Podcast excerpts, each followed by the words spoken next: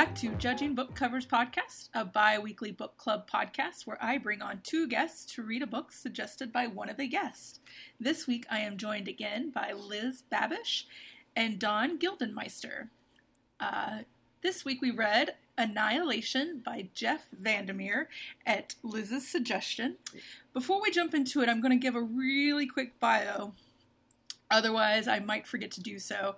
Uh, I pulled this one from Goodreads because honestly, I feel like this is one of the few books that you should go in without a full summary. So if you haven't read this book, stop, go read it. You will enjoy it more not knowing what the hell it's about. So, Area X has been cut off from the rest of the continent for decades.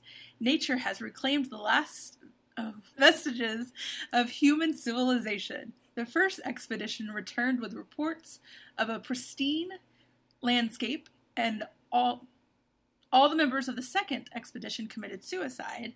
The third expedition died in a hail of gunfire as its members turned on one another. The members of the 11th expedition returned as shadows of their former selves, and within months of their return, all had died of an aggressive cancer. Meet the 12th expedition.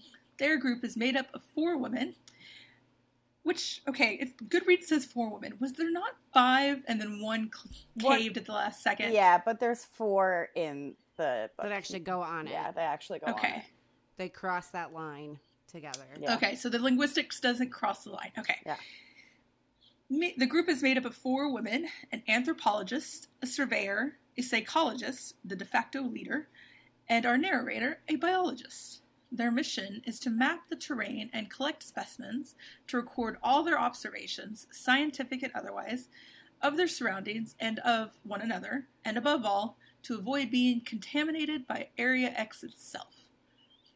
And I'm going to stop there. The Goodreads can goes on, but I think that's actually a good enough. Hey, if you haven't read it, if that sounded interesting at all, go pick it up, um, and then come back because let's get started. Liz, why did you pick this book for the podcast? Um, I love this book. I've I've read it. This will actually for the podcast was my third or fourth time rereading this particular one. Um, this series, uh, and as a whole, Southern Reach trilogy is one of my favorite things I've read. Um, I got into a huge slump after I graduated college. And I was like, I'm not going to read any more books. Books are stupid. because I was a lit major and I just got burnt out. And I was visiting a friend, and he handed me this, and I read it in like two days, and that was it. with like my knees to my chest towards the end, with the book cuddled up. I read it on the street while walking, which is something I never do. Um, so it's just a book that I really, really enjoy. And once you read the whole series, you can go back to and notice certain things about as well. So I thought, okay. and it's spooky. Yeah, It is it's spooky. definitely spooky. Um, Dawn, is this a book you would have picked up on a, you know? Yeah, I actually feel like we matched up pretty well on this, uh, which maybe makes me sound weird and creepy, but that's okay. uh, I like spooky things. I like trying to understand the unknown. As a child, I used to have these moments where I did think there were parts of the world that no one understood or would not go to. I had a very active imagination, so Wait, wait. As a child, I still feel this way. Hang on a second. I mean, I still feel that way too, but as a child, it was a lot more, I get you. a lot more uh, colorful. now it's more like sad when I Aw. think about it. I'm sitting here and I nodding to everything you're saying. but yeah, no, I enjoyed it. I definitely want to get uh, the rest of the series now. I think Yeah. that I will be recommending this to multiple people as well. Yeah, I actually went ahead and recommended it to Tim Lowe, who was uh, one of my first two guests. We read Infected by Scott Sigler. And it's not, that book has a lot more action. It- It's not, this is more character driven. That one's more action. But I feel like they complement each other really well.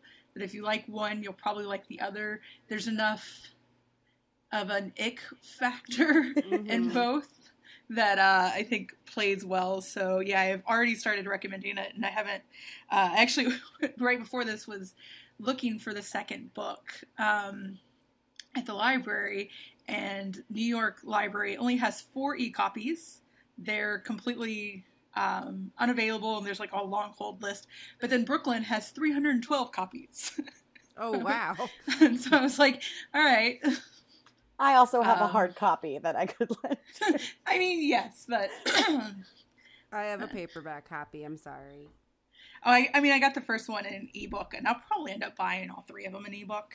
Um, but part of me was like, I want to start this right now, and then I looked at my my table and was like, no, that's right, I have other stuff to read.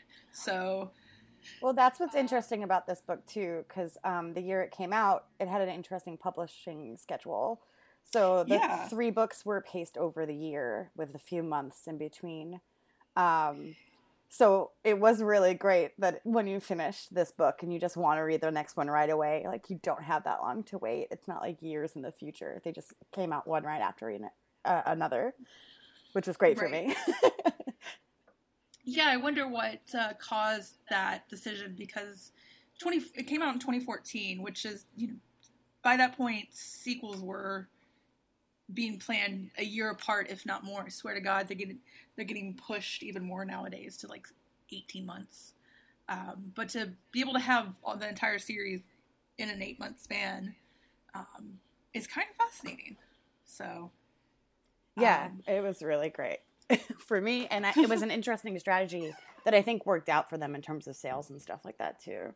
It's just really yeah, smart. and definitely. Um, and I do want to point out, so I posted a picture of the book on Instagram and Facebook, and had three or four people instantly be like, "I love that book." so, yeah, I don't know how this escaped me at all, but whatever. Um, I think I'm- it kind of also depends on like where you are when you're reading at the point in which something's released. yeah, You know, like people bring this up all the time about Harry Potter with me because they're surprised I don't like Harry Potter. And it's not that I dislike Harry Potter, but it came out when I was basically starting college. right. So while there are people my age and a little bit older that got into it for some reason, it just was not even something that I would have considered picking up because freshman year of college, like I'm just trying to like not get like yelled at by my horrible older roommate and to get to class on time and carry around like 400 pounds of books. I No, wasn't totally recre- I wasn't recreationally recreationally reading anything for most of college, unfortunately, because I had like a writing and reading intensive major. Right. So it's like by the time I read those books, I was probably in my late twenties, early thirties. and still liked him. I liked him, but I don't think I had the attachment that I would have if I would have been younger. Gotcha. I get that. Yeah, we recently I, I posted on my Facebook. Um, this came from Book Riot's podcast. Uh, which one is the bigger phenomenon? You know, Harry Potter versus Star Wars, and which you know, Yeah, Dawn and a couple. on that. Yeah. Yeah, Dawn and a couple other friends of mine were like, you know, I feel like I was born in between, um, which was kind of you know something that I hadn't even thought of. So. That's where I had boys just telling me it was Star Wars, and why was I even asking this question? I mean, to be fair, I also said Star Wars, and I don't like Star Wars, but that's a whole nother thing. right. I mean, it, again, it's like where your cultural, like, whatever, like, you know, in 2014, I know I wasn't probably reading a ton. And if I was, it was probably much more nonfiction because I've just recently, maybe in the last two years, started reading more fiction again. Mm-hmm. Yeah, I think I was on Goodreads in 2014. I could probably tell you the like five books I read because I was going through the same. I don't want to read right now. I read too much in mm, college. Yeah. So Oh, it does a number on you unless, like, really I don't know, somehow you avoid it. Like, because I did my bachelor's and both my master's degrees in a very short amount of time, but it mm-hmm. was still like eight years of time. Like, it's a lot of time to be reading stuff in an obligatory sense. yeah, I've probably mentioned it on here before, um, but I took my my senior year of college. Um, 20th century European, Eastern European literature. So it was all World War II, Great Depression. Sounds um, uplifting. it was the most beautiful and depressing class I ever took. I ended up actually reading the entire True Blood series as it was out at that point because I think it finished a few years later. I Um, bought the first one and it's still in my nightstand. uh, I have not read get it. through number seven. Past number seven, it's not worth it. Trust me. Just Okay. trust me. I I, occasionally you. go back and read the review of the last book because it was the first book review I ever wrote on Goodreads because I was so pissed off at how that book ended. but that is for another day. Uh, Annihilation. Yes. So I'm not entirely sure how to even get into this. Um, we have four characters. We have no names. They they go through a training before they go into this expedition, and they are basically stripped of anything personal, including their names. So they are literally the anthropologist, the surveyor, the psychologist, and the biologist. Yeah, and we Um, barely get any description of them at all beyond that. Like Just their physically, either. it occupation, pretty Yep. much, basically. And it was hard because I kept doing, I kept like slightly altering their careers in my my head. Like, I'd be like, "Oh, psychiatrist, no psychologist." Like, it, I don't know why. I was like anthropologist, archaeologist. Like, it was like I just needed to keep them straight. And I, I was like, why couldn't you just be like named A, B, C, and D? this shouldn't be this hard for my brain to wrap around. Yeah. I don't know if you've read Bird Bird Box, but uh, the that's a good book too. They there's kids in it, and she just calls them boy and girl. Okay. So I like, yeah, I mean, I really like that. the idea of using uh non depersonalizing. yeah depersonalizing like non-descriptors because Right. you do have a tendency to create this image when you're reading anything Right. which is 95% of why when people see adaptation adaptations of books they're annoyed Yes, Like- because it was not what you know. It was in my Ye- mind. yeah you Um, imagine one thing and you get another So I guess let's go over the characters really quick um, as a good place to kind of start. Um, we've got the biologist who is our narrator, who is incredibly introverted, um, and incredibly. I was going to say on the scale. I don't think she's on the scale. She's just views the world incredibly differently. yeah. So and also like she just recently kind of lost her husband Yeah, I can't decide if she's upset about that the entire book or not. Well, I mean, towards the end, it, it kind of becomes more clear. Yeah, I mean, I think because as it becomes more clear that they had like a strenuous relationship, and she like emphasizes throughout the whole book how bad she is with with her narration, but also with how she interacts with the other people on the expedition. Yes. how truly bad she is at people. So I think in her own way, she is mourning this loss of her husband, but she it's hard for her to even process that in general. I think. Exactly. Well, especially when your husband comes back Yeah. and then doesn't remember anything and then gets an aggressive cancer and dies. Um, I kind of want to get into that, but I kind of want to get through Yep. What she found out and then discuss her husband. It's kind of like a weird timeline. So, um, the person we spend the least amount of time with is, well, outside of the linguistic, who freaks out and never makes it into the. I saw it as a bubble. It's a door, I guess. It's it's a, it's a border. You don't really know. Um, you never Yeah. really find I out. I kind of thought of when I was reading it, it made me kind of think about how not in The Handmaid's Tale that's recent, the original Handmaid's Tale film, Uh huh. not the TV series. Have either of you seen the actual No. Nope. I want to read the book again first. Okay, yeah, I reread the book in anticipation of the the, the series, but it's like got that Cold War era feel because I mean I think it came out in like '89 or something. Right. The movie. And it made me kind of think about that, where it's like they cross this line, and all at once the world's completely different. Right. Yeah. Or But alternatively, hypnotized. Biodome. like, which one do you want to pick? Well, I know they're hypnotized. Yes. before Yeah. they go through because this that's the problem that the linguistics person had was that either it wasn't taking or she didn't want to be hypnotized or still didn't want to cross the border even after being hypnotized whatever Yeah. Um, Basically, she freaked out yeah uh, somewhere along the process and just wasn't involved anymore. And it was Right. simply said that she freaked out. But also remember that we are taking this based off of later, as we learn, flawed information possibly too. So we don't really know anymore. Right, true.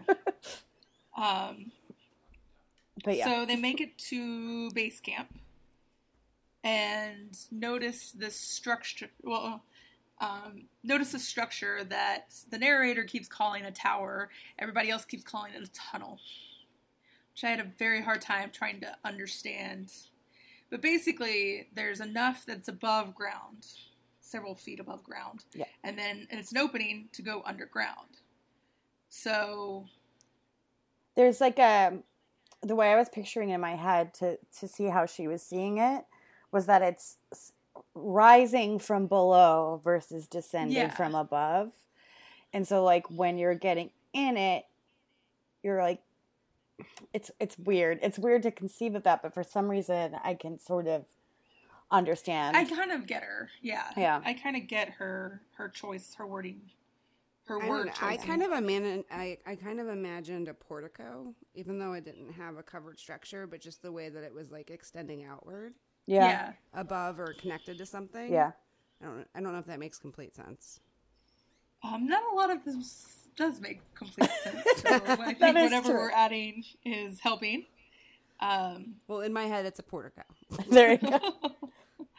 so they are instantly infatuated with this tower. We're going to stick with our narrator's word. Um, and decide to go check it out.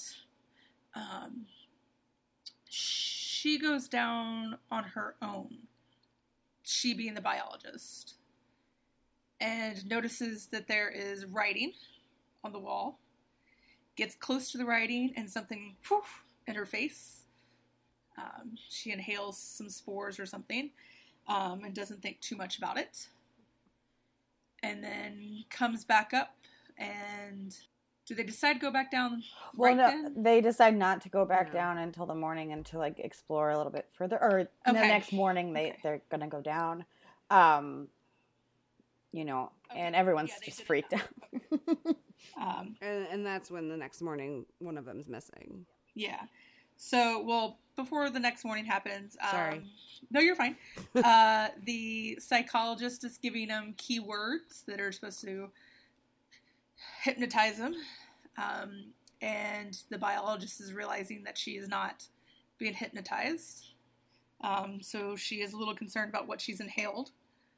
Um, and also concerned about because she gets to see behind the curtain when I think they really didn't expect the psychologist to be doing that much hypnotizing and influencing Yeah. because she really influences their decision there, like subconsciously through hypnosis. Yeah, so.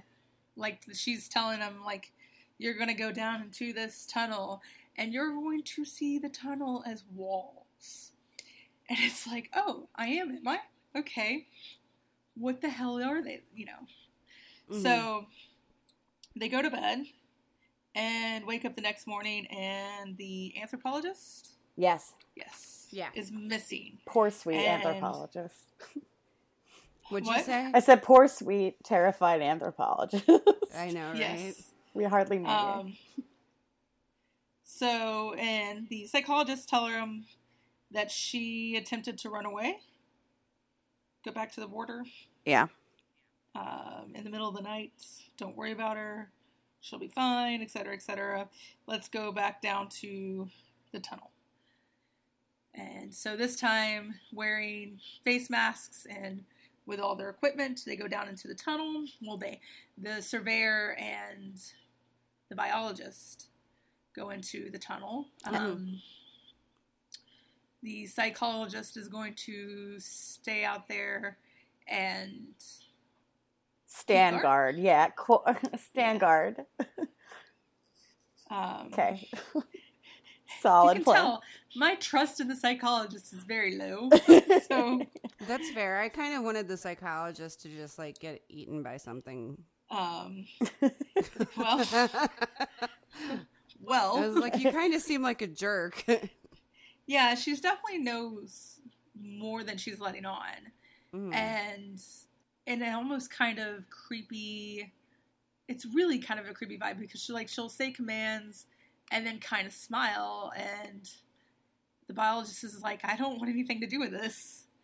Yeah, and the biologist has to continue to pretend like it's working, which is weird. So then the the only one like truly in the dark for what's happening is the surveyor at this point, who's the one with like the giant gun. So that's great. Uh, did either of you see Get Out? yes. Yes. That's what I kept thinking regarding how the psych- psychologist was. Yeah, Yes. that Did makes not sense. spoil yeah. the movie, but I was just like, I don't like you, lady.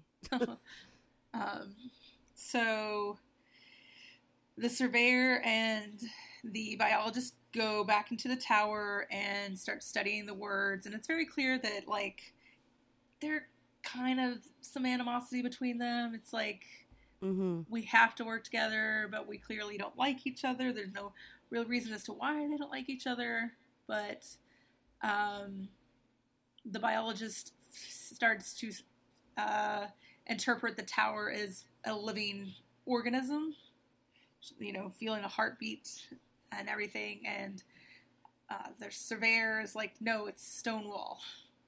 Like, what are you talking about? So, um, not helping with proving sanity. uh, and as they continue down and keep going, they eventually come across the anthropology, anthropology, yep, anthropologist's body yeah. covered in mold and missing a mouth.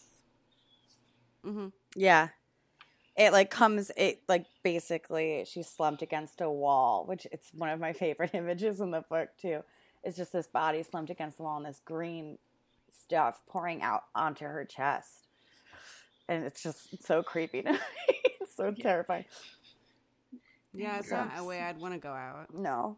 And she'd obviously been like attacked by something. Cause Right. yeah. She's missing her jaw. Yes, she is missing her jaw. Trophy. Um, so they debate whether or not they should keep going to see if they can find what did this. Uh, they can get some samples. It sounds like she got some samples of the creature who attacked her. Um, I don't know which one is like, you know what, let's just go back to the top. But they do. And collecting their samples and everything, get back to the top, and the psychologist is missing. Gonzo. Like by that point I'd been like abort let's get the fuck out we got one dead one missing So you're on track with the Uh, surveyor. You're feeling the same way as the surveyor that's like, I want to get back Yeah. for extraction ASAP. I'm surveyor 100% um, unfortunately the biologist is not ready to go. She uh, they end up back at base camp can't find the psychologist but the psychologist has taken like half of their equipment um, in her disappearance. So they uh, alternate staying up um, and keeping guard. And while the biologist is on guard she sees something from the lighthouse and decides she wants to check that out. And the surveyor wants absolutely nothing to do with that. mm-hmm. She wants to stay at base camp and go home. and I think Which it's I mean is a fair thing. yeah, it's definitely a fair thing. The I think the big the big difference between the surveyor also and the biologist right now, not between just between personalities, as they are clearly very different people, um, is that the biologist is feeling some ramifications from the spores in her nose, uh, whether she wants to or not. It's something Mhm. she refers to as the brightness constantly. yes. Uh, Yeah, the so, glow. the glow.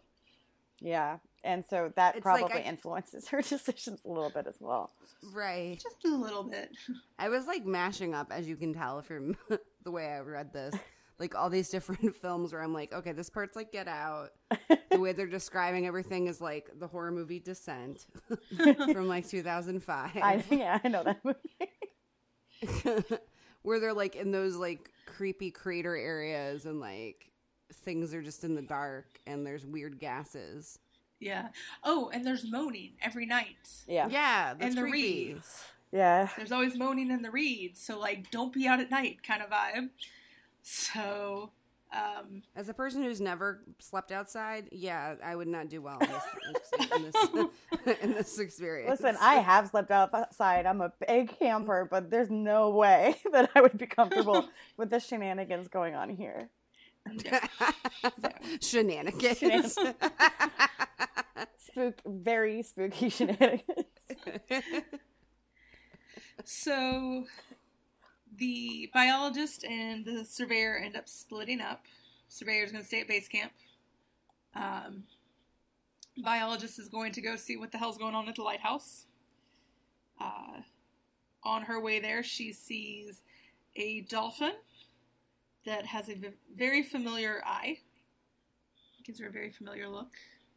hmm Um, and then continues to find the lighthouse, which is, you know, got a fort around it and has become like a place of battle, I guess. Very clear, like, shit's gone down. Um, on each floor, there's a bunch of empty gun shells and blood stains. Um, no bodies, if I remember There correctly. are some bodies, I think, on the first floor, but Okay. maybe not. Maybe they're gone. I think it's only upstairs where the bodies start. There's like remnants of blood and stuff, but no but bodies. no bodies. Because there's, uh, yeah, because this also was on the map that they were given, whereas like the tower wasn't. So this was like Yes. a place where everybody just kept getting, you know, in past expeditions was like a touchstone. And then to Mhm. show up at this touchstone and just see complete slaughter, basically, Yeah. there is. It's like a sacrificial. yeah. Basically, it's really uplifting. Yeah, this book's really, Yeah. really makes you feel great. So she gets up there and she keeps thinking she hears someone, never finds who she's hearing, um, then finds a trapped door, opens it up, finds all these notebooks that prove um, that this is not the 12th uh, expedition. And not even like- close to being the 12th. There's like Yeah. hundreds of journals. Um, which I don't, they don't really explain how long they've been doing this. They just said decades, right? decades yeah and then and it's been like i think they say something like they allege it's been like around 20 or 30 no it's got to be closer to 30 years or 40 Yeah. That they've been that area x has sort of existed um but we don't get specifics but if i had to guess it would be about 30 40 years probably Yeah. Yeah, And we also don't get specifics of like where this dystopian kind of land is or anything like that. What continent we're even on. Um, there's not much, which adds to the creep factor of like, is this America that's sliding this way or is it the UK that's sliding this way? Um, so she starts looking through all these uh, journals and kind of cherry picking ones that talk about the tower Yeah. specifically Yeah. because the tower was never on their map.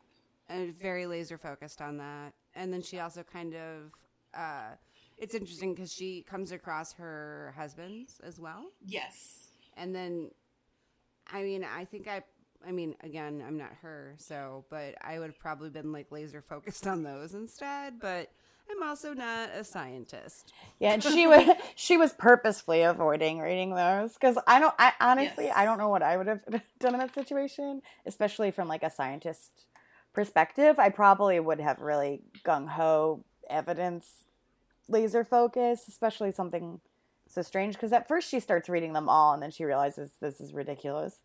Um, and I would definitely not read the journal of someone that I loved and lived with for a while until I absolutely had to. I think it would ruin me too much.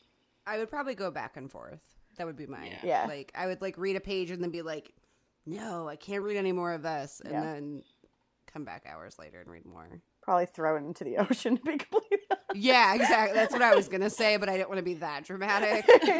I'll do it for you. It's Well, fine. sh- okay. She does ends up. She does end up saving his until the very last one. hmm Um, after well, in, and this is long ways away, 'cause so she collects these uh, journals and some of the rations and guns, and then looks just happens to look down and see a boot, and oh, the psychologist is laying there on the ground. So as she approaches the psychologist, she starts screaming, Annihilation, annihilation, annihilation. Um, which does nothing and leaves us scratching our heads for a few minutes. Um, but we find that the psychologist is starting to die. She's broken some ribs. She jumped from somewhere in the top of it. lighthouse. She dropped, She dropped from the top, the top one, of the yeah. For some reason, From the that lantern like a room. sound, yeah, Yeah. exit strategy. Um, because she felt something coming up behind her, and she just like panicked and jumped out the window. So I mean, I'm not like a regular everyday lighthouse connoisseur. Yeah. but Usually, lighthouses are near enough water that she could have maybe avoided land. Well, she didn't. There's like a barricade there, and she didn't quite clear that barricade in the cliffs Oh there's yeah, a that's right. That's barricade right, attached to the cliff, sort of. So she just. It seems like she just missed it. yeah, Plus, it doesn't. She just nipped it. she nipped it, and she just broke everything, essentially. Yeah. Yeah. Fantastic. Yeah, fun times. So, Don't jump out of li- Yeah. lighthouses, kids. and then she gets really testy and kind of bitchy and like won't really tell the biologist anything i mean Yeah, she doesn't give her much information, like very vague answers Yeah. and not total answers at all. But we do also have to remember that this woman is dying. no i agree but it was also at the same time like and maybe it's the narrator's interpretation of like the narr because the narrator goes back and forth with like how she trained and the questions she was asked and how little information she gave and now it was like the revenge for that yeah, of. a little bit. Um, but yes, she is dying, and her arm. so they kept saying her arm felt squishy. yeah, squishy. yeah. Um, Like, which sa- I, I kind of interpreted it as saggy, yeah, Yeah. um, which, from my experience with dead bodies, that's pretty accurate if all the bones are broken. Yeah. yes, Well, that's what. yeah. Yeah. It's, that's the same thought where it was like, yeah, something's broken and it's just not sitting there properly. Well, then after she dies, you know, she cuts open her sleeve and it's entirely green moss. hmm yuckiness. Um, but she takes a sample because she is a biologist. She's a Um, scientist, baby. Samples of everything. She. Oh, this is important too. Um, she did take a photograph from the lighthouse of the lighthouse keeper, which was circled for a reason. Yes. and she takes a letter and a journal from the psychologist from her dead Yes. body um, and a gun. and right? a gun. Yeah, so, and then she just leaves her there. Like, she just li- leaves her there. The she the the psychologist expires, we should say, Yeah. and like she doesn't leave her there dying. She at least does the courtesy, you know. yeah, I Um, mean, but she there's dead. There's not much that she can do at that point. Um, it's just worth it, and I think the psychologist does ask to just be left there, if I remember correctly. Like, don't bury me, don't take so, me yeah. anywhere, just leave me there. So Yeah. you do you. you do you. You become a giant thing of moss. That's fine. Moss man. Moss, man. moss woman. moss woman. So, Not to be After confused with this- moth man or moth woman. so now she's got to trek through the reeds back to base camp. and it's already semi dark. Yes. And my timeline gets a little fuzzy here. does she hear the moaning and deal with that before Yes. she deals with the surveyor? Yeah, I Okay, forgot that order too. That's why I'm glad I reread the book. Yeah. So she hears the moaning, and this is the moaning they've heard every night. Um, and it's close by, and so she starts running, and it's like running in an intersection, and they should cross. And they don't, but she then steps on a face. she steps on the face it's- first. Oh, she steps on the Yeah, face Yeah, because first. it's like That was a little molted. awkward. Yeah, that's how she Yeah. knows it. Yeah. It's like, oops, It's the guy molted stepped on his face. face. Did you say melted or molted? molted? Like Okay. like a like Um, but molted it looks skin. familiar. Yeah, Looks familiar. like it Um, looks like a human face, but just kind of stretched Yes. out like lizard skin, molted. Right? That's the word. Shedded skin. Making a motion. I'm so sorry. It's so gross. I'm just watching you just do like the like I feel like the Just- the international sign for facelift. yeah. like You eh. guys see that movie Brazil? That's what I'm doing right now. Yes. There you go. or the creepy face from Doctor Who. There you go. There you go. Now all the listeners can know exactly me. the hand motion I'm doing. But yeah, okay, so she gross. steps on the face first, then hears the moaning, Yeah, then starts running from the moaning. yeah. Almost meets up with the moaning animal, but is able to get past it. Yeah, and she doesn't look back at it because she doesn't want to really see it. So we never get a full glimpse. Yeah. We just know it's like this mm. hulking thing that basically she just gets a little bit further up so that it doesn't, like a car, doesn't hit her on the side, like get flanked, Right. and she escapes. But it, it's not like it has an interest in turning around and going after her. I think it tries, but it just skids too far, and then she just because it does do it gets pushed into the reeds because it did try to break, and then Yeah. Right. she just bolts and gets to a, a tree, like to sleep Yeah, in. so it, it definitely owns like this reed area. yeah, that's that's its territory. And it doesn't leave. Yeah. Yeah, So she gets out of his territory or its territory um, just in time for the surveyor to shoot her. yeah, Um, which is super nice. Super nice. Like the, the relationship between the two of them in the entire book is very on edge. Uh, yeah, and Like, but there is like a weird mutual respect between the two of them that I see. They're Like, complete frenemies. Yeah. I can't believe I just used that phrase, no, but I think it's but it's the correct phrase. well, because both of them had no Um, respect for the anthropologist whatsoever, because she was No. just shaky right off the bat, and they're like, "Take a look at this, this one." which is sad because I would be most likely to be the Oh, anthropologist. in definitely, hundred percent. I would be too. and I was like, why does everybody hate me? I shouldn't even Um, be here because that's like her mentality the whole time. But we also wouldn't volunteer to go on a mission. So some weird. No, I'd be like, are uh, happening. you guys can radio me and like I'll get you some information. yeah, were they allowed radios? I don't think Uh, they were. No, they weren't I'm just allowed. No saying, like, technology. yeah. Watches or like I'm the kind of person that if you went to Antarctica, I'd be like, I'm gonna stay back here in this place that's got like Yeah. heat. I think the most technological Oh. thing they were allowed were guns and like the indicators on their necks. That's what I'm saying. We didn't we didn't talk about the indicators at all. They went in with um, cameras, pre-digital cameras, guns that were like 30 years old, and an indicator that if it turned red, it Yeah. meant get the fuck out as quickly as possible. it was a black box, And- yeah. That like if it turned Mhm. red, but that was just oh, it was a placebo effect. it was a placebo effect, which just continues on this like path of them being manipulated before they even got there, and basically Yeah. everything they were told was bullshit. Bullshit. yeah. to borrow a Which term. like, how much did the psychologist know?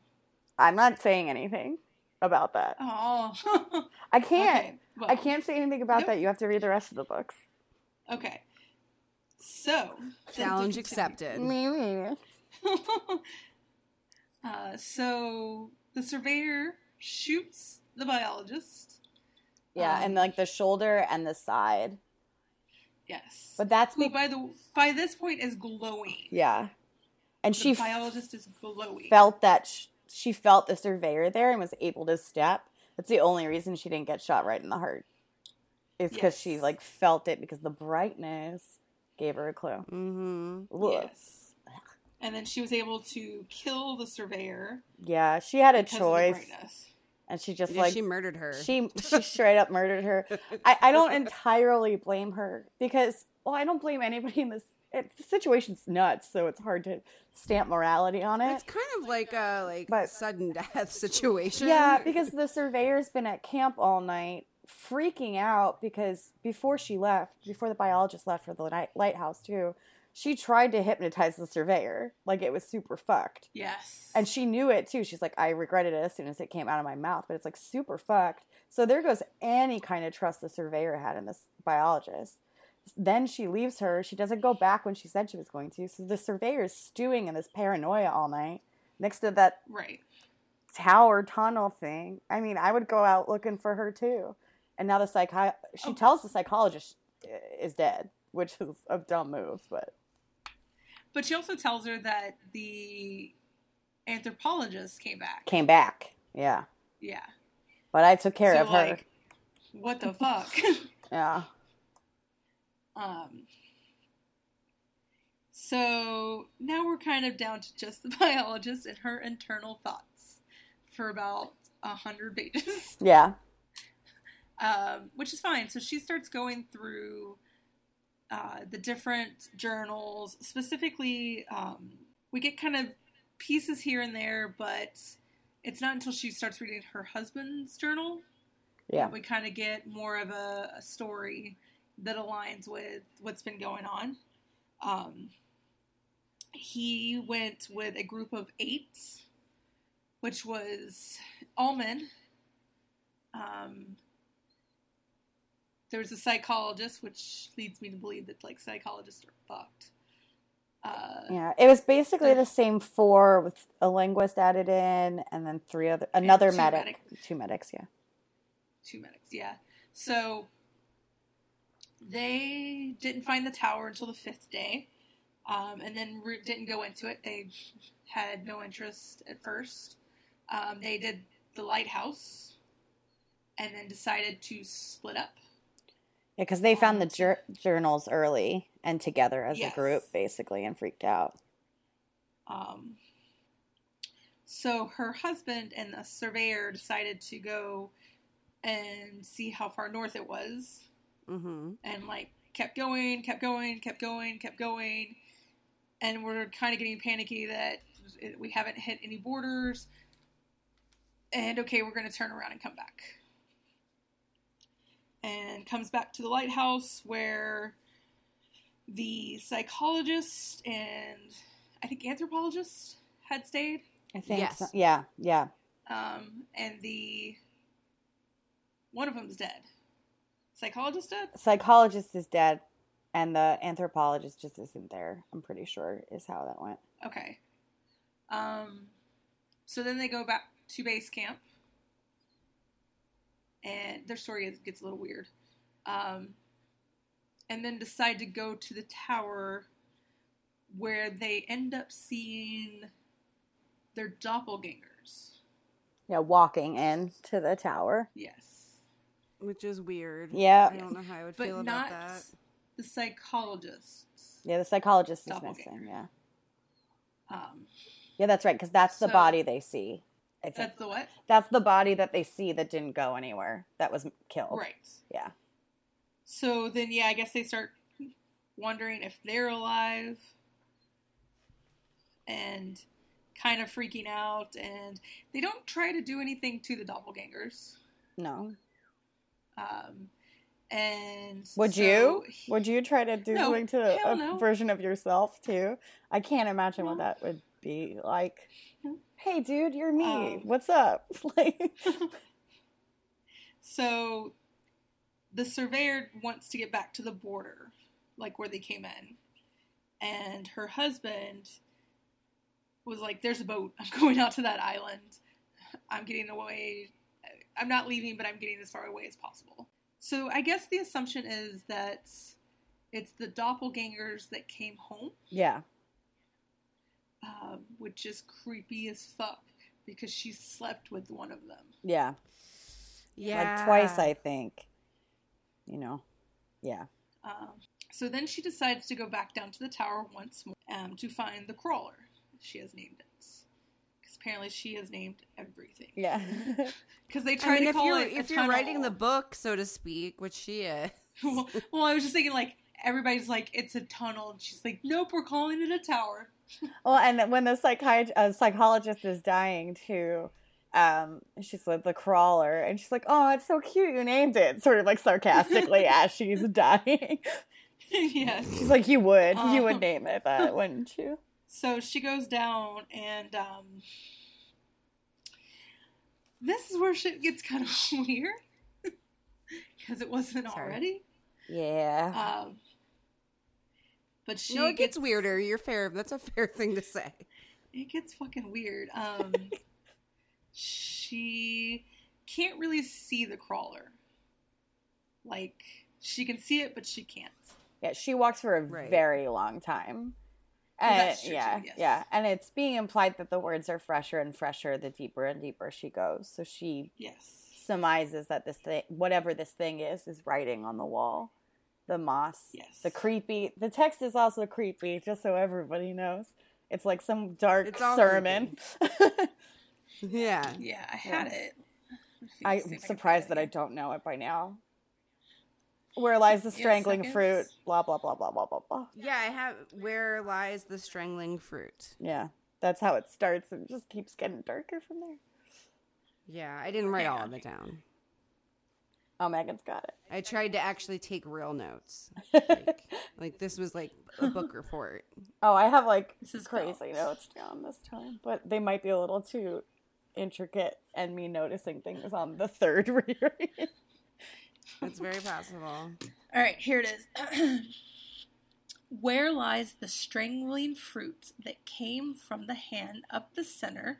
I shall bring forth the seeds of the dead to share with the worms that gather in the darkness and surround the world with the power of their lives. well, there's no punctuation in this. There's no punctuation. All right.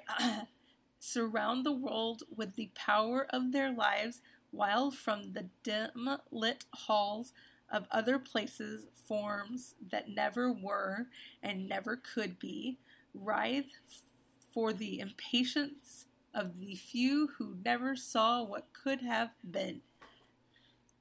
And it goes on from there like that forever. Yeah. Um, uh, That's yeah. and this all just a just a little note in the middle of all this. This very very fun fun fun fun writing um, uh, came from like a dream that he had, and he just wrote it when he woke up, and just like Oh, that's Jeff where this all yeah that's where this all spawned out of. Was oh, this came first? creepy at all. It's not creepy at all, at all at all. This at is all. why I keep a voice recorder that I have no fucking clue where I've placed for this reason Yeah. of like waking up with thoughts.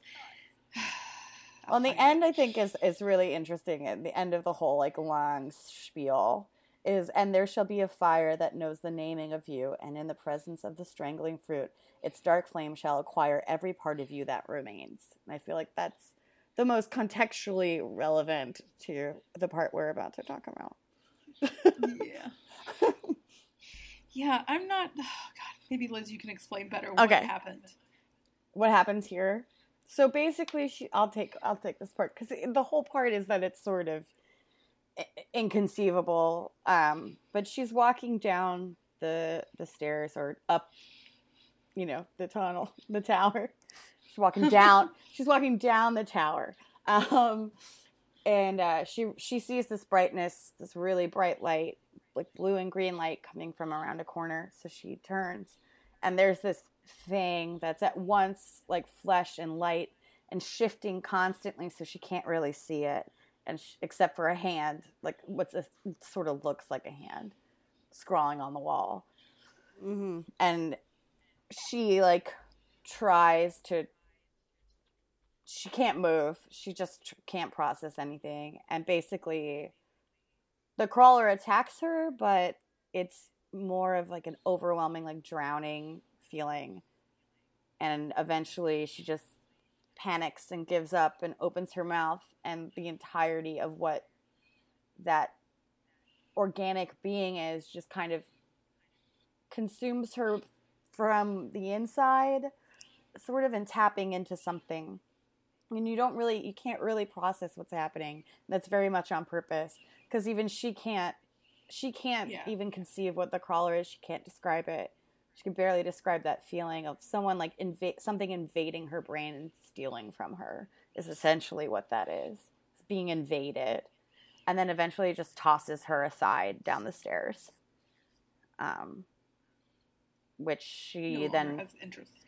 what No longer. yeah it's just interest. it's done with her for then um and she like tries to recover from that finally like she hasn't had a breath and like like she said it could be it could have been years her staring at it or it could have been five minutes she doesn't know um so yeah that's a really intense passage to read too Yeah. especially rereading it on the subway again was still incredibly I, I i mean like i said i've read this multiple times and that still like completely terrifies me and gets to me Yeah, yeah Yeah, it I was mean, it was a- it was hard. yeah and it was a body invasion of some sort. yeah And, uh, I mean, she goes on to talk about how her relationship with control, and Yeah. how she ne- doesn't necessarily want it, but this is not what she ever meant. Yeah that makes sense. Yeah. Um, but she does get back out of the tower. Um, and she turns around one last time and sees the fisherman from the picture that she had taken from the lighthouse. Uh, and I guess it's understood that, like, this creature has either copied him or has contained him for all these years. Um, yeah there's like a sure. the visage when when the like as much as the crawler is shifting around it of yeah the lighthouse keeper in there and she likes she theorizes about why but you know she recognizes that she can't truly know is he a passenger Right. unwilling passenger is he like the catalyst for it a spark Right. like what's going on but he's definitely looking at her too which is interesting Um, so then she heads back to the lighthouse.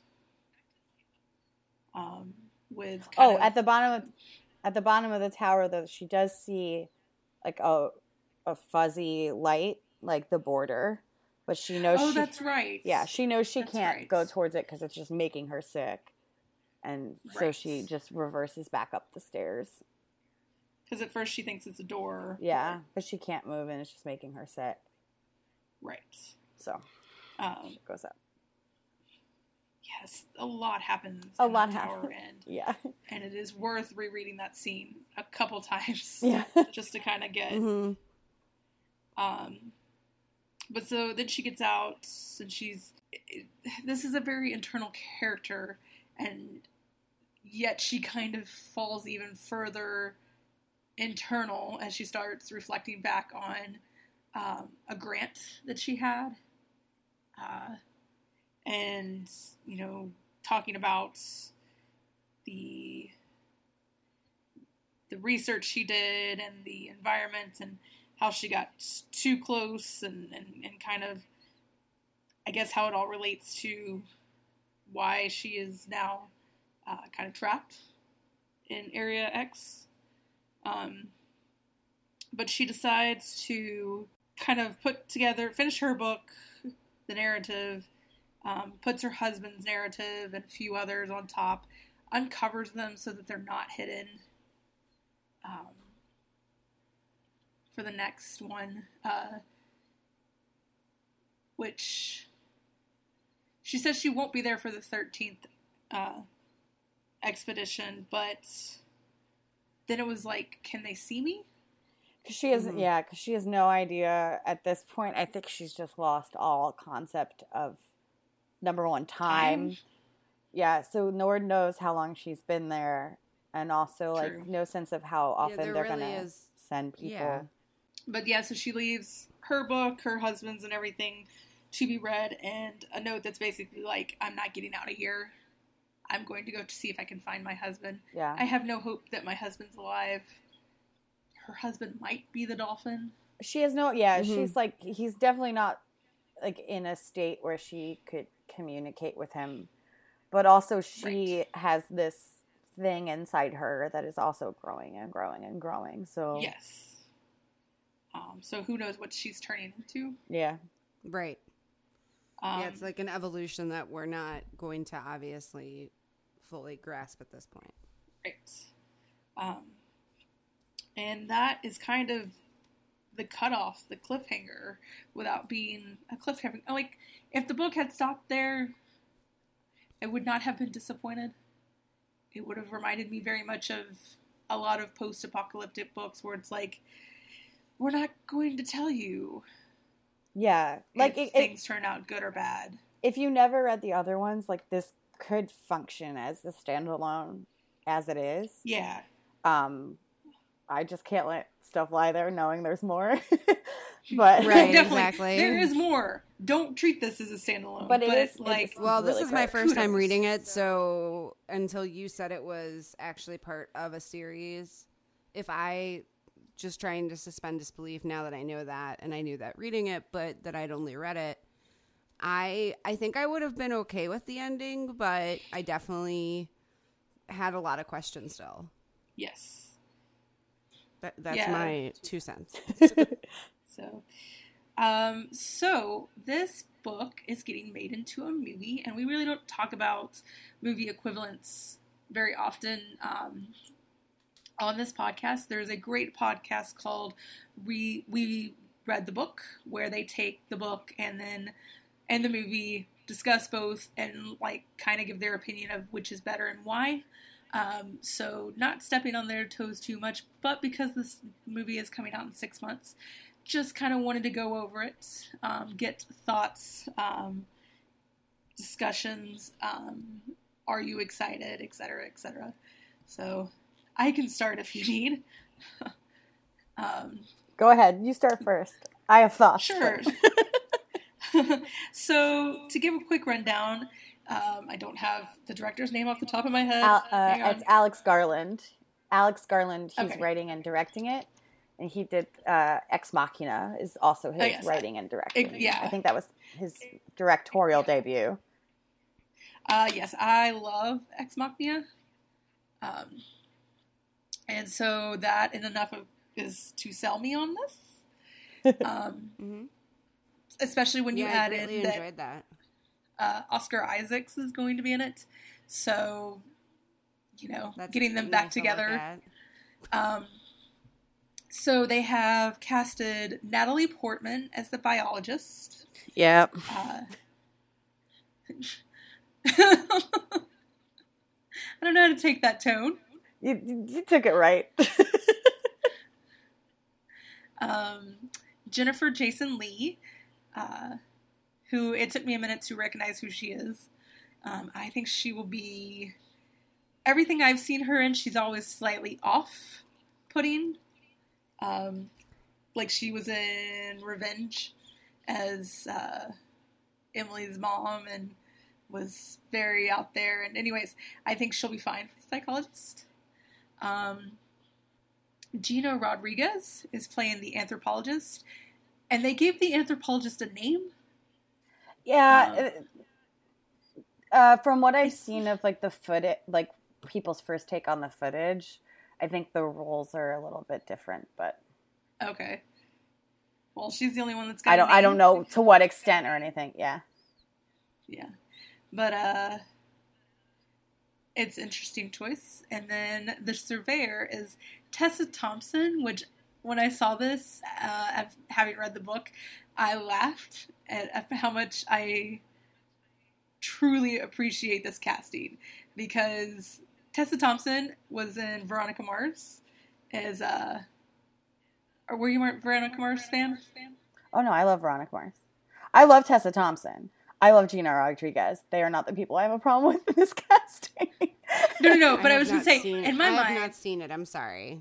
Okay. Tessa Thompson plays, uh, and Veronica Mars, she plays um, Veronica's boy, her best friend's girlfriend, and she's a snobby, you know, overprivileged, uh, kind of a brat girlfriend who is very tough exterior. Anyways, she will be the perfect blend of snark and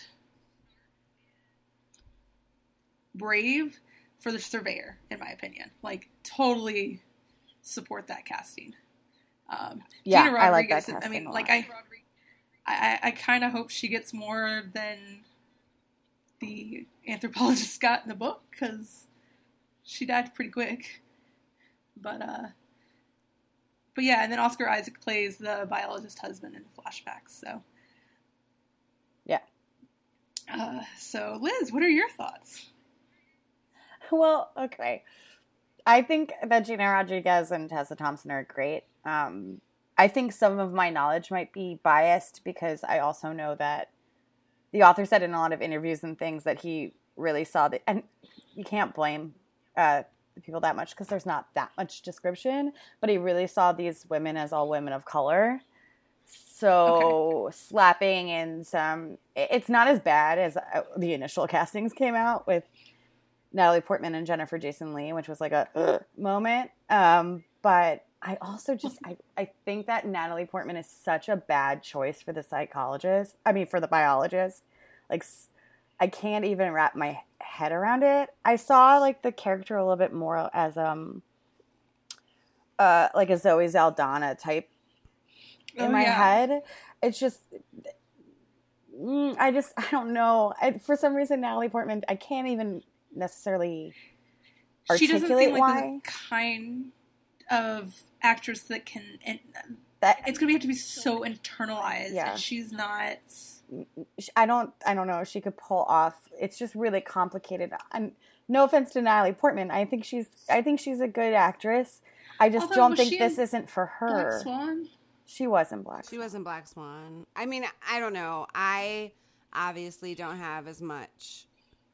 I, I- is it okay if I interrupt? Yeah, no, Yeah, go ahead. good. No, interrupt. Uh, I don't have as much of a knowledge regarding this series as both of you do, but I feel like between Black Swan and seeing Jackie, Yeah, I think when she's given a good script and she's given direction, she can act the hell out of something. yeah, The problem is she's always been put into damsel in distress type roles, whether that's what she's getting or she chooses. I don't know. I mean, we're not her, and we can armchair this all night. But yeah, yeah.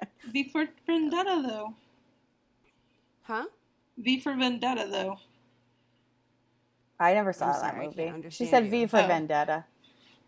Oh, she was she was good in V for Vendetta, and like I mean, honestly, I was really. It was strange. I didn't love Jackie overall because I felt the pacing was weird. Right. but I felt like I was watching footage of Jackie. Okay. Like, Yeah, She just owned the shit out of that performance, just like she did in Black Swan.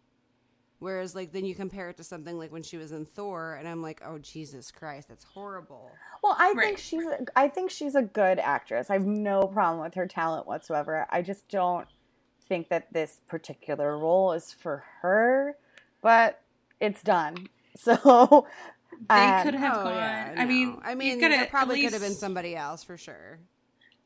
well, Zoe know- Saldana to me was like my my like head canon, I guess, for this, and she's in like Mhm. two multi-billion dollar franchises now.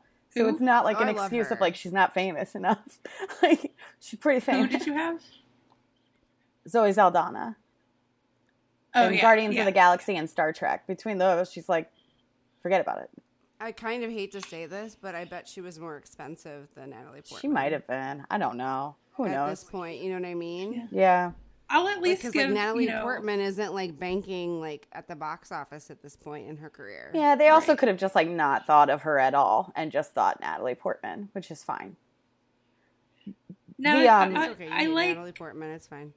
I feel like What? they could have gone much worse. I was teasing you. Yeah, Um, they they could have definitely gone worse. They could have definitely like done this Natalie way worse. Portman is at least very set in her acting career, and is Israeli, so it's like you know not another Yeah. Jennifer Lawrence or Yeah. hmm you know that kind of uh, vibe. I also like um, Natalie Portman is how old? I'm looking this up. Oh, I don't She's know. She's my age, so She's 36. 36. Yeah. And then Jennifer Jason think Leigh. so. I would say Yeah, she's accurate. 36. I can check. Um, and then Jennifer Jason Leigh is 55. So, you know, they could have easily brought on four 29 year old actresses. Yeah. To be playing these Yeah, parts. she's two months. She's two months older than me. um, So she's, And instead, she's you know, 36. they, they've got two 33 year olds, a 36 year old, and someone in her 40s. And so it's kind of like a, an older cast. Not older cast, but they could have very, very easily have had all the Hollywood starlets do this, you know? Yeah, if they had Could made the psychologist young, that would have been like a huge mistake. So Right. thank God. I, I mean, I, I'm excited for this movie. I really am. I just like am reticent because it's a book so close to my heart. yeah. Totally I mean, that's really understand. And Yeah. also like Oscar on the topic of Oscar Isaac. I was very excited when he was casted, definitely because I love Oscar Isaac. But and you guys don't you guys haven't read the second book yet. But there is a No. character in the second book that would have been perfect for Oscar Isaac, and that's why I get frustrated Oh, that he's no. casted as the as the husband um, because it's a relatively small role. Although it'll probably be expanded in the movie because it's Oscar Isaac. Um, right. They're going to do he more would have been flashbacks and stuff. perfect, perfect, perfect for actually the protagonist of the second book. Oh, So it's no. a little frustrating. but what again? What can you do? It's still going to be good. Exactly. It's still going to be a good movie, whether it's because the talent behind it is incredible.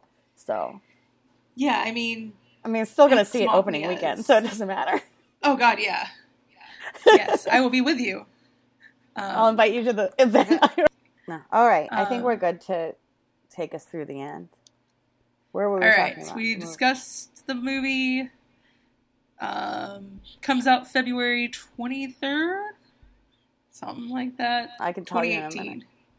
It's either twenty third or twenty eighth. I made an event. um, so next, let's discuss what is the book club drink for this book. Ooh, okay. So the drink club drink, book club drink, drink club drink. Drink I club haven't had- drink. I promise I have not I had mean, any of this I- Can we tonight. join a drink club next time too? That sounds Like, great. I'm with you on that, Dawn. We'll come up drink with some club stuff. drink. All right. I'll, I'll be there very shortly to visit you all in person if you want to see me. Hell yeah. Oh yeah. Um, so the drink is I called it the brightness. I played around with a few names Oh. and then came up with a drink after that. But it's the brightness. All right. So the drink for Annihilation is called the brightness. Um, it's actually a drink that I made before, but realized that it was just me at a campsite drinking it, and no one knows about this yet. So it's mine. Hey, you Uh, never know. So it's Texas Revenge Prickly Pear Gin, uh, just seltzer, and three dashes of cardamom bitters. That And sounds it's got- good. yeah, it's really good. It's got a uh, complex taste to it. Uh, it's gin, so it's fierce, but it's also got a sweetness to it because it's prickly pear gin. Um, Interesting. yeah, it's called Texas Revenge Prickly Pear I feel like my drink was so weak compared to this. You really like dove into it. well, I was spending all week trying to, like the last two weeks, trying to think of a I just drink like that- s- I just chose one that's like in a fucking drink book. I was trying okay, to think, think of like James, this like- strangling oh, fruit. am I allowed to say fuck? Sorry. Yeah, you're good. I think we covered that last time. Yeah. and I think I it was you that time too. Whereas I usually I'm the sailor, so Excuse me. Yeah, I think It's James tries to change weeks. his drink every week, and I'm like, nope, we've already set yours. You're you're done. yeah. It's just I was trying to think of a strangling fruit drink and couldn't really think of it. So if you want, A strangling fruit drink. yeah, hit me up. I knew it had to be tequila, but I couldn't figure out anything after that. Well, I like the brightness. there you go. The brightness. I think prickly. I think prickly pear is a good one though, yeah. Yeah. Yep. because it Does sounds it like glow? you might get hurt. Yeah, I think I oh I wrote it's gin but sweet, a bright complex flavor that will infect you wholly because well gin. there you go. You're gonna have to send me that. I will, I will. um, How witty. Well, awesome. okay. Well, well, before we move on to what the podcast is doing next, what books are you reading next? Well, I think I'm going to pick up the next one for this series. Yay. I always love when I hear that. And I am f- on book three of the Tana French series Okay, about the Irish murder squad. very nice. Oh, I meant to tell you last time. You should try. I think it's Mo Hayder. Hang on. It's- I meant to recommend this to you last week. Um, Mo Hayder. Uh, Oh. she's a British author that Okay. does crime and uh, thriller fiction. I only own one of her books. Is it H A D E R? Um, H A Y D E R. Cool. Thank you. Um, I only own one. It's Birdman, and it was a little too creepy for me, so it went on. Oh, the, so like that makes sense. I would like it. Got it. yes. um, so yeah, if it's yeah, it's it's up your alley. You'll be good. and if it's not, I'm sorry. That's okay. I'll try it. I'll try anything. Um, so yeah, I am so glad to hear you're picking up the second one. That's always a good thing to hear. Uh, guests. Uh, Liz, have you figured out what you're reading next? Yes, I did. Yes, I did indeedy. Well, I uh, had lost my copy of that Alexander Weinstein book that I mentioned last week, so I'm continuing to read that because I ordered one from Amazon. um, like literally the day after we recorded, I lost it. Um, Oh no. but uh, the next book I'm reading after that, or during, because it's a book of short stories, is called "Dating an Alien Pop Star" uh, by Kendra L. Oh, Kendra L. Saunders. Um, it's it's the first in a trilogy, and I think the third one's out. And I want to say in the spring, but check on that. Um, so this one's dating an alien pop star, and the second one is called "Engaged to an Alien Pop Star." And I'll give you a guess what the third one's called. Um, Marrying an alien pop star. There you go. Um, but it's about these two aliens who come to Earth and disguise themselves as British pop stars, and it says abduct, like kidnap and abduct this uh, woman. So we'll see how that goes. Um, but I'm really excited. I- I've heard a lot of really great things about this series. Um, I can only assume sparks fly between kidnapper Oh, and sure. kidnappee, or abductor and abductee. And it seems to be a that lot of like amazing. stuff about the music industry and stuff. So, yeah, it sounds really great. I think they're based off of Muse, honestly. So the guys and the aliens in the book. So I'm really excited to read this. I am reading. My favorite thing is Monsters by Emil Ferris. oh, I like the cover. Pretty. No, like seriously, this book is beautiful. I feel so bad. Like all of my my books that I have on queue to read are in the other room. I'm not recording in, so I can't show you things that are Like- not that probably impressive. Like this is it's just I've only read No, it's probably beautiful. 10, 20 pages, and it is just absolutely gorgeous. Uh, combination of graphic arts and um, an actual story. Not to say that comics don't have an actual story, but you know, they're geared towards issues um, and breaking points, and this one doesn't have that feel. So uh, it'll be interesting to see. That is my next one up because I have got to give my eyes a break from staring at screens. So no more ebooks for a little while. Um, and unfortunately, you guys are not joining me next week. Womp. Uh, um, but I will be poking you guys again at some point. Um, I need to get a back catalog started. Um, so if you guys are interested in doing one more episode at some point, um, I haven't even started recording these, so who knows when. Um, it'll be a book that I pick Okay. that neither of you have. Oh yeah, that's Yeah, awesome. definitely. So So I After Um, next week, I'll have a normal life until 2018 because it goes into fourth quarter and they don't want to pay for us to do anything. nice. Okay, so you guys might be end up being my first up. Um, I'm So, super yeah. available after uh, I come back from New York City. no worries. I've got. I've given everybody the book, but it's like without setting dates, nobody started reading. So I'm like, okay, Yeah. we need to start doing that, guys. So, um, but for next episode, I will be joined by Melina da Silvia, who will say her name much prettier than I ever can. um, she's Brazilian, if I'm not mistaken. And uh, Carson Long, and they are the hosts of the book club Soda. I think. Yep, at Kennesaw uh, State University. So it's part of the KSU Lifestyle uh, program. Kennesaw State is my alma mater. Okay. Um, so it'll be exciting to bring on uh, two current students who have their own podcast to talk books. Specifically, we're going to talk some young adult books. Um, the first one up is Once and for All by Sarah Dessen. Um, and it has taken everything in me as I read this book to not sing the newsies the entire time. Oh, geez, yeah, that would be rough. It's nearly impossible. So that episode is probably just going to have Newsies music, anyways. Um, so, uh, where can people find you on the internet if you want them to? I'll go first, throw I guess. one. Okay, So- I was like, who's going first? So I told I said my Twitter last week, which is not that interesting. Uh, it's a lot of political retweets, uh, but sometimes I talk about TV on there. It's uh, Zoe underscore Greystone with an A. Um, and then also, if you want to follow me on Instagram, that's cool. It's Light Up My Room. It's a Barenaked Ladies song. Um, That is accurate. That is true.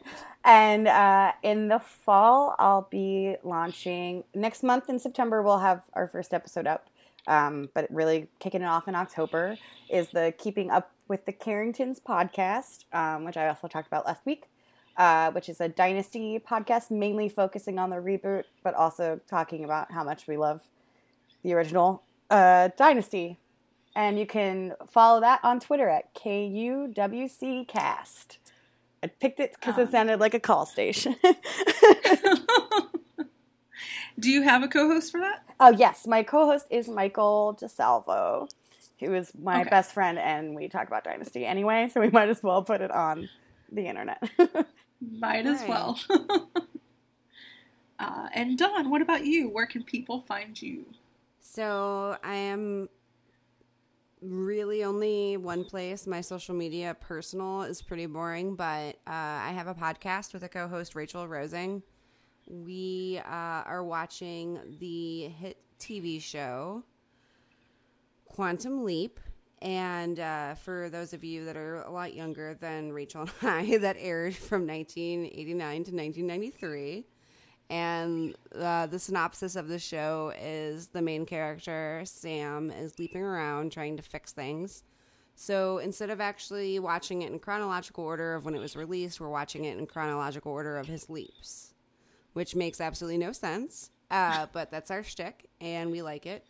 You can follow us uh, on Twitter at Beckett Future. You can check us out on iTunes, which is Beckett to the Future, a Quantum Leap podcast. We also have a website, beckettfuturepod.com, and you can also find us under the keywords Beckett to the Future on Facebook. Cool. Um, as for me, if you want to follow me on any social media, um, I tend to be ranting on Twitter about whatever I'm watching on TV um, or book I'm reading, depending on the week. I think last week was what would be my 10,000th tweet. Woo! But you can follow I'm on like me. my 32nd. you can follow me at uh, Meg Griffin. That is Meg Griffin with three G's in the middle. Uh, and that will pretty much put you in touch with my Twitter, Instagram, and maybe even my Facebook if I like you enough. Um, as for this, um, if you cannot get enough of me, actually, my other podcast is on its uh, season break. Um, so you can go back and listen to all of season one, binge through. Uh, we talked about Beauty and the Beast and five modern retellings, including one where we did a t- text based game where I ended up losing the audio and had to add it back in. So it was Sometimes you got to do it. it's a lot of fun. We cut it down from two hours to like an hour and 15 minutes. I'm so proud of that, the editing of that episode. Um, and you can find that at Fabulous Podcast.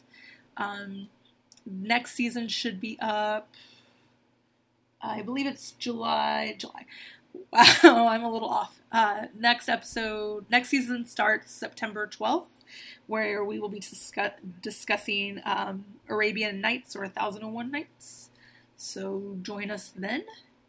Um, as for this podcast, you can find us on Apple Podcasts, Stitcher, anywhere else you want to find podcasts. The website is judgingbookcovers.com. Uh, we are on we are on Facebook and Twitter at JBC Podcast and on Instagram at Judging Book Covers Podcast. And if you are reading along with one of our books and want to send questions to be discussed during the episode, uh, the email is judgingcoverspodcast at gmail.com. Anything else you guys want to add before we There's, there's one little nice little note for this uh, book and for Authority. So, Annihilation and Authority were both reviewed on an erotic hypnosis website. They did not care for it very much. the hypnosis wasn't sexy enough. Interesting. but I figured that's a good thing to go out on. I might have to find that. well, on that note, we're going to leave you be and see you again in two weeks. Bye. Bye. Bye. Thanks for having us. Oh, thank you guys. No, thank you. We could just do this all night. It'll be great. No, thank you, thank you, thank you. No, but thank you. Good afternoon, Max Funsters. Hope you had a fabulous day here at Max Fun High, home of the Fighting Beats by Dre. Just a few announcements before we dismiss for the day. First off, thank you to everyone who came to Mr. Kalan's going away party at the Flop House. We were sad to see him transfer to Max Fun Prep in Los Angeles, but we wish him all the best. Next, the Rose Buddies, who I can only assume are a gardening club, are watching classic reality television at Hinterlands, the senior lounge, every Monday at 8 p.m. I don't know what this has to do with gardening, but they seem like a good bunch, so join them. And finally, remember that the Super Senior Prom is coming up on Saturday, September 23rd at the Footlight in Queens, New York, and it's not too late to buy your tickets. Only $20 each. The proceeds go to charity. The theme is Time Ain't Nothing But a Number. All right. And you are encouraged to wear fancy attire from any time period. For more information, go to bit.ly slash mfprom. That's bit.ly slash mfprom. And join us for dancing, drinking, and raffle prizes. Go Beats! This announcement was brought to you by the Max Fun Prom Committee, an arm of the unofficial NYC Max Fun fan group. This prom is a real thing. Please come.